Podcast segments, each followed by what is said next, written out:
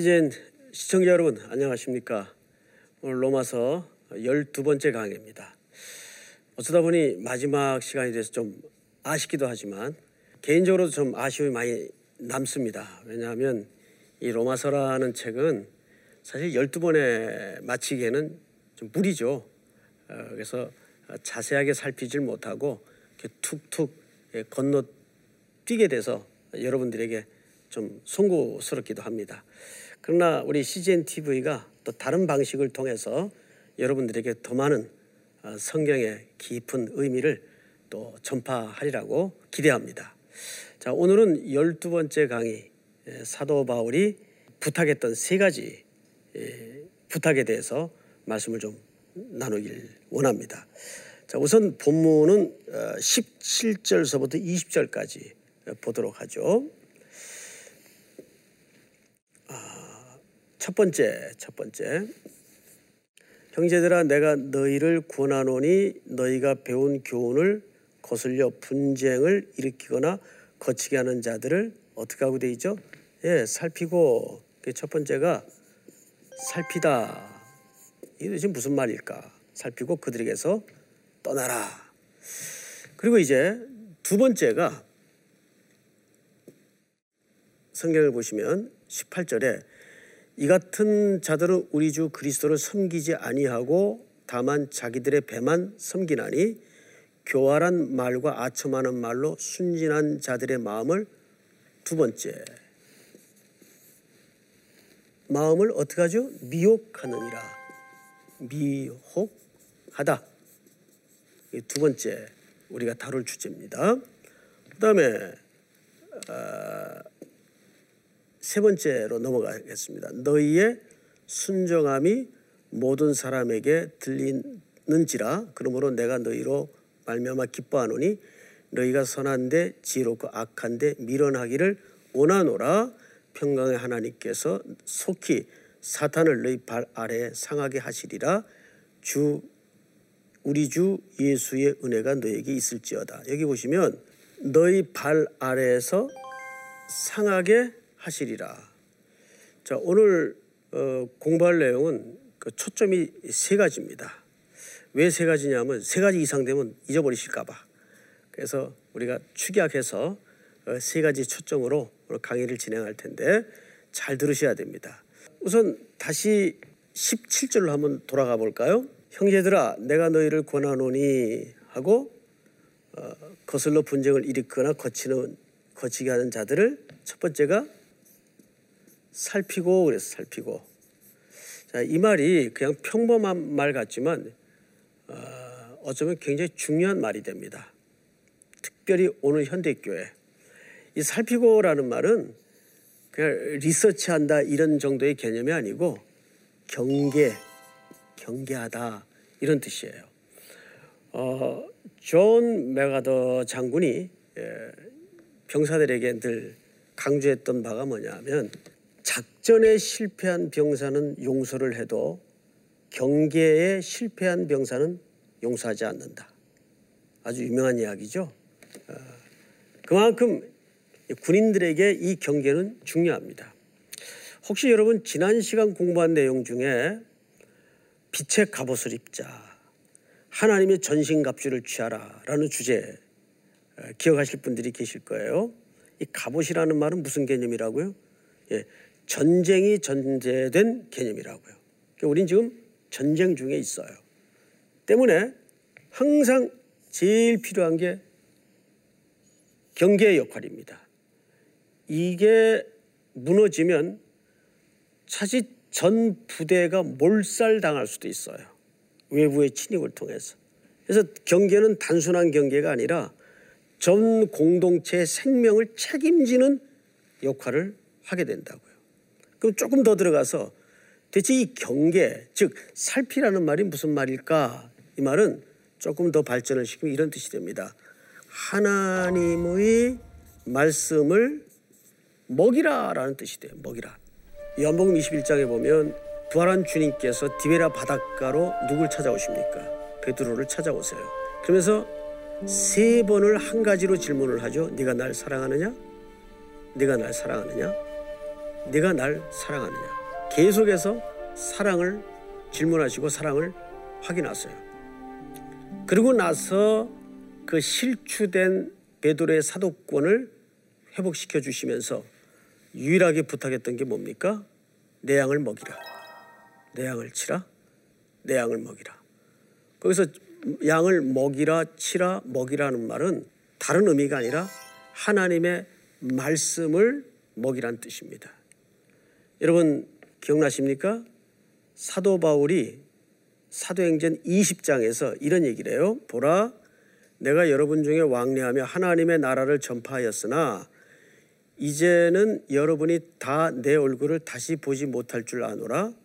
이제 작별하는 순간이죠. 그러므로 오늘 여러분에게 증언하거니와 모든 사람의 피에 대해 내가 깨끗하니 여러분들은 자기를 위하여 오, 또는 온 양떼를 위하여 삼가라. 성령이 그들 가운데 여러분들을 감독자로 삼고 하나님이 자기 피로 사신 교회를 보살피게 하셨느니라. 자, 이 본문에서 보면 자기 피로 사신 교회를 뭐 하게 했다고 돼 있죠? 보살피게 하셨느니라. 이 살피다라는 말이 바로 양떼들에게 하나님의 말씀을 먹인다는 뜻입니다.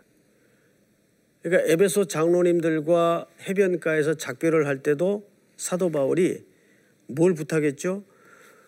어떤 조직이나 어떤 사람에게 양떼를 부탁한 것이 아니고 정확하게 은혜의 말씀께 양떼를 부탁한다 그랬어요.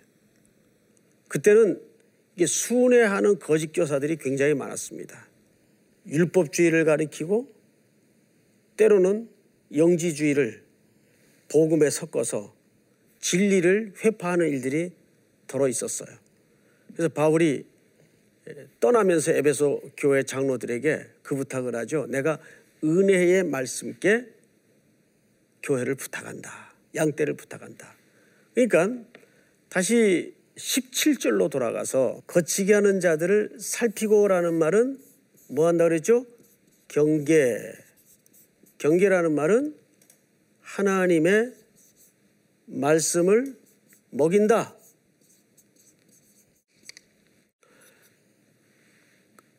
교회 감독자들에게 가장 중요한 본업은 이러니 저러니 해도 첫 번째 본질적 업무가 하나님의 말씀을 먹이는 일입니다. 그 Welcome to 동막골이라는 얘기를 제가 한번 몇 시간 전에 한 적이 있는데 그 강원도 오지에 낙오된 미군 병사, 한국군 병사, 북한군 병사 뒤섞여 한 마을에 며칠을 지내게 되면서 그 마을의 평화로운 풍경을 인민군 장교가 유심히 쳐다보다가 목격하다가 그 마을 촌노 촌장에게 먼 산을 바라보면서 질문을 하죠. 영감님, 이 마을의 이 평화로운 분위기, 행복한 모습은 다 영감님의 영도력에서 나올 텐데 그 영도력의 비밀이 뭡니까? 이렇게 물어요. 그 마을의 촌장이 이 뒷짐을 같이 이렇게 지고 먼 산을 바라보면서 아주 중요한 매우 중요한 얘기를 하나 합니다. 그저 먹여야지 뭐. 딱 한마디로 해요. 먹여야지 뭐. 맞아요. 양들은 배고프면 짜증을 부리기 시작합니다. 예민해지기 시작합니다. 그런데 배가 부르고 넉넉하면 포만감에 다투지들 않아요. 교회도 똑같은 것 같아요. 말씀으로 허기 가지고 말씀을 잘 못 먹고 세상의 소리만 난무하고 그러면 싸우는 일밖에 남는 게 없어요.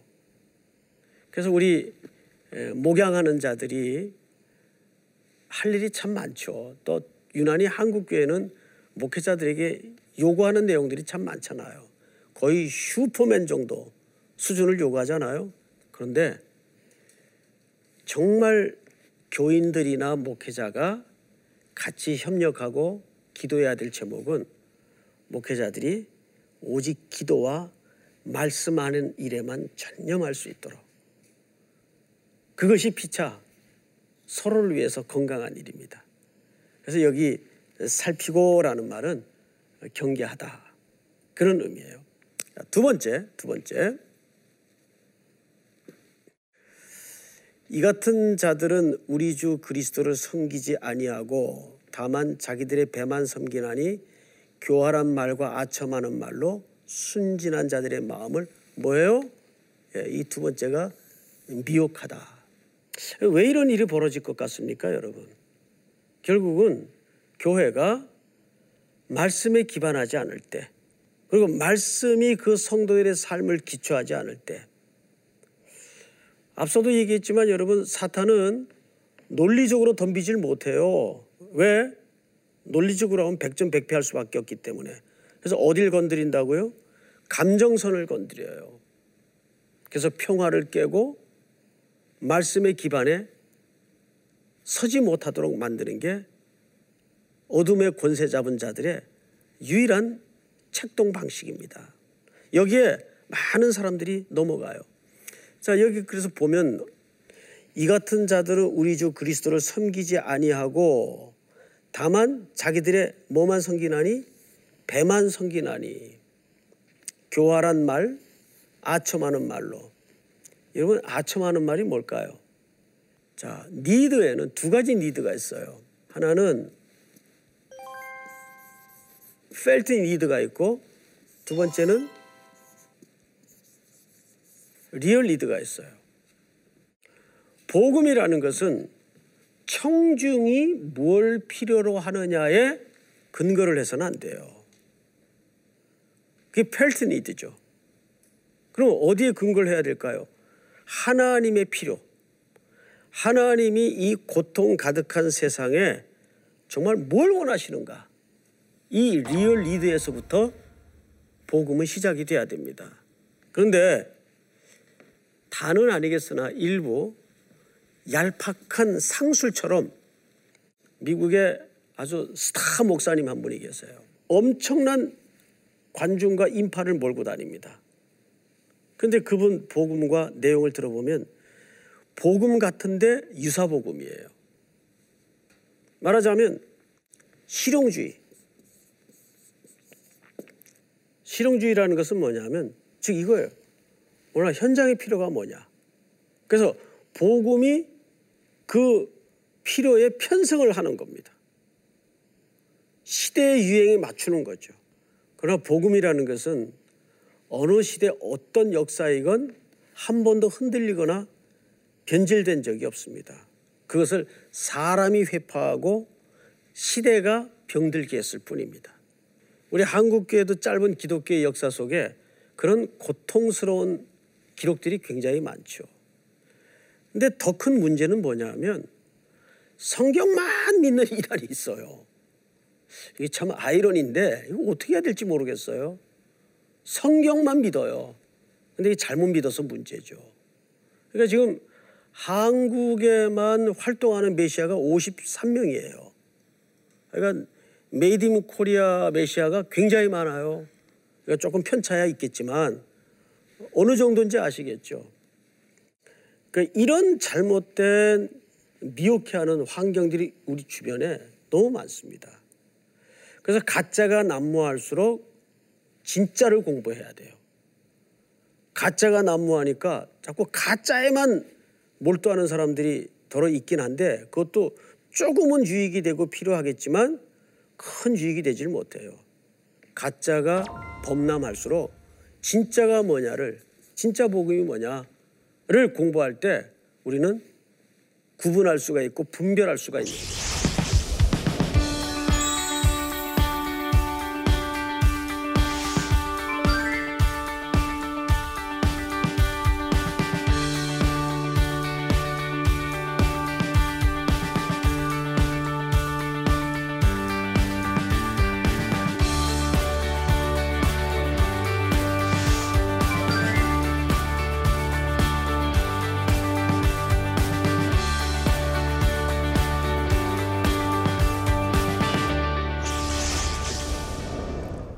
너희의 순종함이 모든 사람에게 들리는지라 그러므로 내가 너희로 말미암아 기뻐하노니 너희가 선한 데 지혜롭고 악한 데 미련하기를 원하노라 평강의 하나님께서 속히 사탄을 너희 발 아래에서 상하게 하시리라 우리 주 예수의 은혜가 너에게 있을지어다 이렇게 얘기했어요.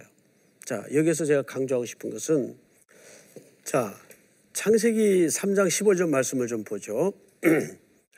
내가 너로 여자와 원수가 되게 하고 자 여기 보시면 누구와 예 여자와 원수가 되게 하고 네 후손도 누구의 후손이죠? 예 여자의 후손과 여기서 좀 끊고 갑시다. 여자의 후손이라는 말은 무슨 뜻인가 하면 왜 남자의 후손이 아니고 여자의 후손일까요? 여기 중요한 구속사적인 이유가 있습니다. 예수님은 유일한 여자의 후손이에요. 저도 어머니 뱃속에서 태어났는데요. 그래도 저는 아담의 후손입니다. 그러니까 모든 인류는 아담의 혈통으로부터 태어난 후손들이에요. 그래서 아담의 죄성이 흘러요. 아담 안에서 아담이 범죄할 때 같이 범죄를 했어요. 우리가 아담의 허리에 있을 때 그래서 우리는 원죄가 있습니다. 그래서 예수님은 아담의 족보로는 오시지만은 예수님은 동정녀 마리아를 통해서 오세요. 그래서 예수님에게는 남자의 피가 섞이지 않는 그러니까 아담적 죄성이 흐르는 그 혈통이 섞이지 않는 순수 여자의 후손이에요. 그래서 이 동정녀 탄생은 우리 구원에 굉장히 중요한 기준이 됩니다. 여기에 어떤 이론도 개입될 수가 없어요. 물론 예수님은 족보로는 죄인의 족보로 들어오세요. 그렇죠? 그렇지만 그분의 탄생 자체는 남자와 여자의 관계를 통해 태어나신 분이 아니라 순수한 누구의 후손이에요? 그래서 여자의 후손이라는 표현이 굉장히 중요합니다. 여자의 후손과 뭐가 되게 해요? 원수가 되게 하리니 여자의 후손은 내 머리를 상하게 할 것이요. 여기 머리라는 말은 머리가 상해지면 이미 죽은 거예요. 이제 죽는 시간이 남아 있을 뿐이죠. 누가 지금 그런 운명에 처해 있다는 겁니까? 사탄이. 그런 운명에 처해 있다는 거죠. 이게 이미 결정됐어요. 승패는 끝났어요. 이제 그것을 최종적으로 확인하는 시간만 우리 앞에 놓여져 있는 거라고요. 너는 그의 발꿈치를 상하게 할 것이니라. 발꿈치는 예수님이 받으실 고난을 은유적으로 표현한 내용입니다. 그래서 이 창세기 3장 15절 말씀을 원시 복음이라 그래요. 자, 이 얘기를 제가 이쯤에서 왜 하냐 하면 자, 오늘 세 가지 주제가 초점이 있다고 말씀을 드렸어요. 첫째가 뭐죠? 살피라. 경계하다. 하나님의 말씀을 먹인다. 이런 뜻이라고 말씀을 드렸어요. 개혁도 좋고 변혁도 좋고 다 좋지만 항상 하나님의 말씀에 기초하지 않는 개혁, 기초하지 않는 변화 위험한 거예요.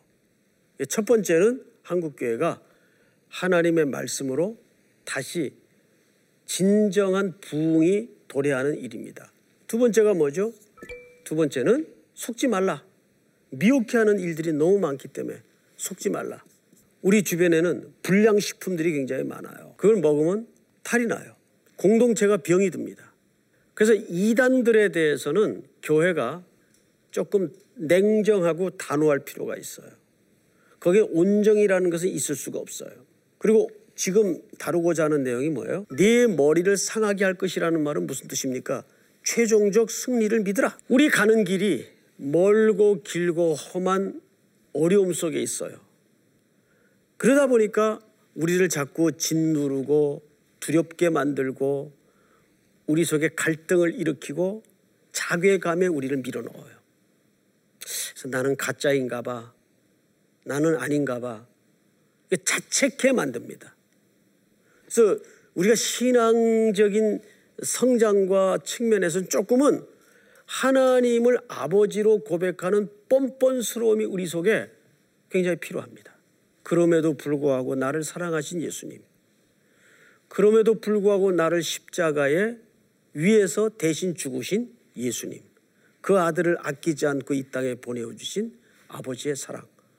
이 사실에 대해서 우리가 진리를 정확히 모를 때 그런 유혹에 넘어가는 거예요. 자, 그러면 이제 마지막으로 마지막으로 이 승리를 위해서 우리가 무엇을 해야 될 것인가를 이제 방법론적으로 접근을 하고 말씀을 좀 나눌까 하는데요. 이스라엘 백성들이 홍해를 건너서 어디로 향했죠? 광야로 향했어요. 그리고 이제 그들의 목적지는 가나안입니다. 자, 그 구조가 이렇게 되는 거예요. 광야. 그리고 나온 데가 애굽이에요. 그리고 가야 할 때는 가나안입니다. 자, 이 구조를 잘 보세요. 지금 이들은 광야에서 40년을 보내요. 자, 여기 제일 문제가 뭐였죠? 애굽 땅에 대한 기억과 추억이에요. 그들은 어렵고 힘들 때마다 어디로 돌아가려고 애써 시도했나요? 광야로, 가나안으로, 애굽으로 어디입니까? 애굽으로 돌아가려고 계속 기억을 회복하고 시도했어요. 기억나시죠? 거기 그냥 그대로 있었으면 마늘도 시컷 먹고 고기도 시컷 먹고 편안히 돌아다니지 않아도 거할 집도 있었고 자 이런 불평 불만이 왜 나오냐 하면 애굽에 대한 기억과 추억 때문입니다. 근데 문제는 이들이 가야 할 땅은 가나안이에요. 근데 가나안은 전혀 경험이 없어요. 오로지 하나밖에 없어요. 하나님이 약속 속에서 말씀하신 내용밖에 없어요. 그러니까 뭘 믿어야 될까요? 광야에서 가나안으로 가는 가장 중요한 기초는 하나님의 약속의 말씀을 신뢰하고 믿는 길 외에는 도리가 없어요. 그리고 그 말씀에 대한 구체성이 떨어질 때 애굽으로 회개하려는 의도가 마음속에서 꾸물꾸물 일어나는 겁니다. 여기서 가장 강조된 것 광야 40년을 통해서 신명기 8장 3절에 보면 무슨 말씀이 있죠? 그래서 사람이 떡으로만 사는 것이 아니요 여호와의 입에서 나오는 말씀으로 사는 것이니라. 하나님의 말씀이 강조되잖아요. 어, 예수님께서도 공생애를 본격적으로 시작하실 때 가장 강조했던 게 뭐죠? 사탄이 여러 가지로 시험을 들이대니까 예수님이 꺼내 들었던 카드가 바로 이 신명기 말씀이에요. 바로 이 말씀이에요. 사람이 떡으로만 사는 것이 아니요. 적어도 예수님도 하나님의 말씀에 대한 구체성을 가지고 있었어요. 근데 그 구체성과 기대가 떨어질 때 우리는 여지없이 애굽으로 회귀하려는 시도가 내면에서 일어난다고요. 광야 40년을 가만히 조사해 보면 원래 이 길은 신명기 1장 1, 2절에 열 하루면 들어가는 길이라고 정확하게 나와 있어요. 그런데 3절에서 뭐라 그러죠? 제40년 이렇게 시작이 됩니다. 그러니까 열 하루면 들어갈 길을 40년 돌아다녔다는 얘기예요. 11일 길을. 여러분 11일 길을 40년 돌아다닌 걸 뭐라 그러죠? 낭비라 그래요. 성경은 이 낭비라는 개념과 방탕이라는 개념을 같이 봐요. 동일한 개념으로 봐요. 방탕이 뭐냐 하면 뭐 주색 잡기 하고 호색하고 음란하고 그것도 방탕의 한 일종이긴 하지만 성경적인 방탕의 개념은 아니에요. 성경에서 방탕하다 할 때는 낭비했단 말이에요. 뭐를? 세월을. 그래서 에베소 5장에 보면 때가 악하니라. 세월을 아끼라. 그래서 나오는 얘기예요. 그런데 이 낭비가 왜 찾아오죠? 왜 이런 열 하루면 들어갈 길을 40년씩이나 돌아다니는 일이 가능해질까요? 딱 하나 때문입니다. 불순종. 불순종이라는 것은 단순히 말 안 듣고 그런 개념이 아니고 하나님의 통치 밑에 자기 인생을 두지 않는 모든 시간은 불순종이에요. 그 결과는 낭비고 방탕으로 오는 겁니다. 이것이 세월을 낭비하는 결과가 돼요. 간단히 이야기해서.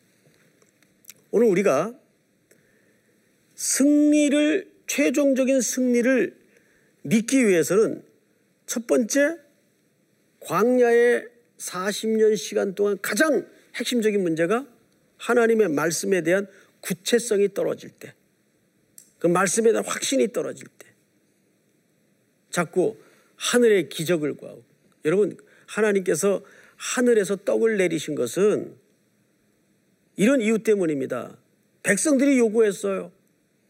고기도 먹고 싶다, 부추도 먹고 싶다, 마늘도 먹고 싶다, 떡을 달라, 물을 내라. 하나님이 떡을 주고 물을 줬죠. 결과 그 떡과 물의 기적을 경험하고도 이스라엘 백성들이 하나님을 잘 순종했던가요? 40년 동안? 전혀 아니에요. 한 번도 옳게 하나님을 따르고 순종했던 적이 없어요. 그래서 사람이 떡으로만 사는 것이 아니요를 확인시키는 거예요. 그러니까 광야의 수많은 기적들은 백성들이 필요를 따라 요구했던 기적들인데 그 기적을 통해서 백성들이 온전하게 하나님께 순종하지 않더라고요. 그걸 확인시키는 거예요. 이 기적은. 그 기적의 목적은 결국 그 기적을 통해서 어디로 우리의 모든 영적인 초점을 옮기는 겁니까? 하나님의 말씀으로 영적인 초점으로 옮기는 거죠. 그러니까 최종적인 승리라는 것은 첫째 말씀을 믿어야 되고 두 번째는 그 말씀을 믿고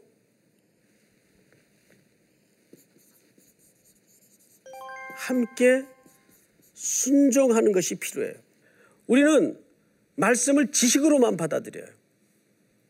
그 히브리서 5장에 보면 히브리 기자가 오래된 때가 오래된 그리스도인들에게 경고성 고발을 하죠. 너희가 때가 오래되었으므로 지금 단단한 식물을 먹어야 될 텐데 젖이나 먹고 단단한 식물을 못 먹을 자가 되었도다. 왜? 여기에 이런 중요한 의, 의 말씀을 경험하지 못했기 때문이다. 이 경험이라는 얘기를 써요. 이 경험이라는 얘기는 굉장히 강렬한 얘기입니다. 마치 그 부부가 관계를 맺는 듯한 하나됨을 얘기하는 거예요. 그런데 문제는 그 말씀이 삶으로까지 내려오지 않는다는 거예요. 그래서 마지막으로 여러분 로마서 우리가 12장을 잠깐 어, 공부를 한 적이 있지만 이렇게 돼 있어요. 그러므로 형제들아 내가 하나님의 모든 자비하심으로 너희를 권하노니 너희 뭐를 생각을 몸을 너희 몸을 하나님이 기뻐하시는 거룩한 산 제사로 드리라. 이는 너희의 드릴 영적 예배니라. 영적 예배라는 것은 형식적인 예배의 틀을 넘어서서 삶으로 드리는 예배, 몸으로 드리는 예배란 말. 그 이야기를 산 제사로 여기서 표현하지 않습니까?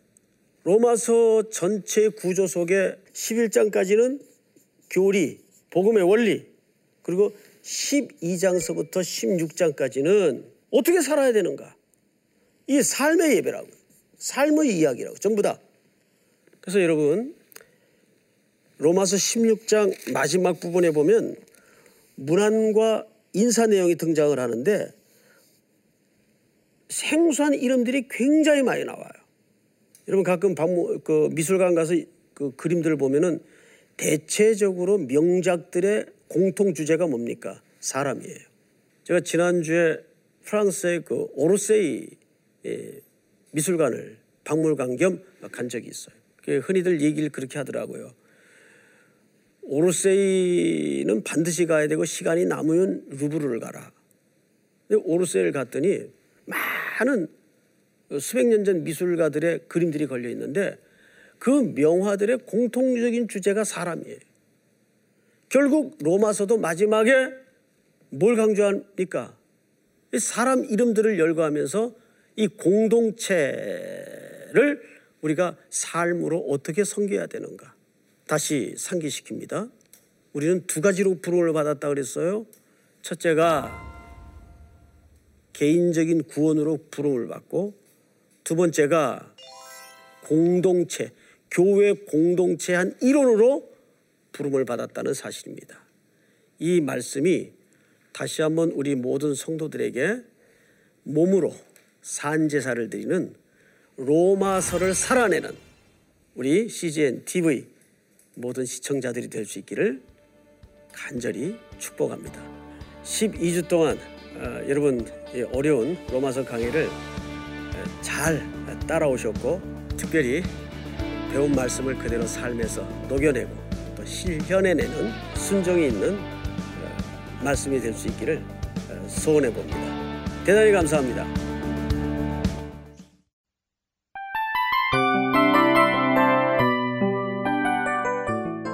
이 프로그램은 청취자 여러분의 소중한 후원으로 제작됩니다.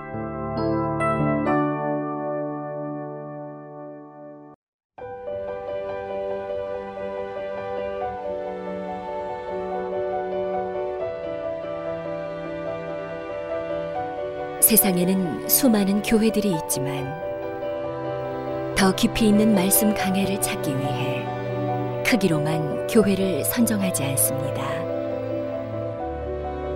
보다 좋은 영적 콘텐츠를 더 많이 나누기 위해 방송비를 받지 않습니다. 1년 365일 복음만 전하고 싶어서 우리는 광고를 하지 않습니다. 온누리의 복음을 땅끝까지 CGN TV와 함께 땅끝 선교사가 되주세요.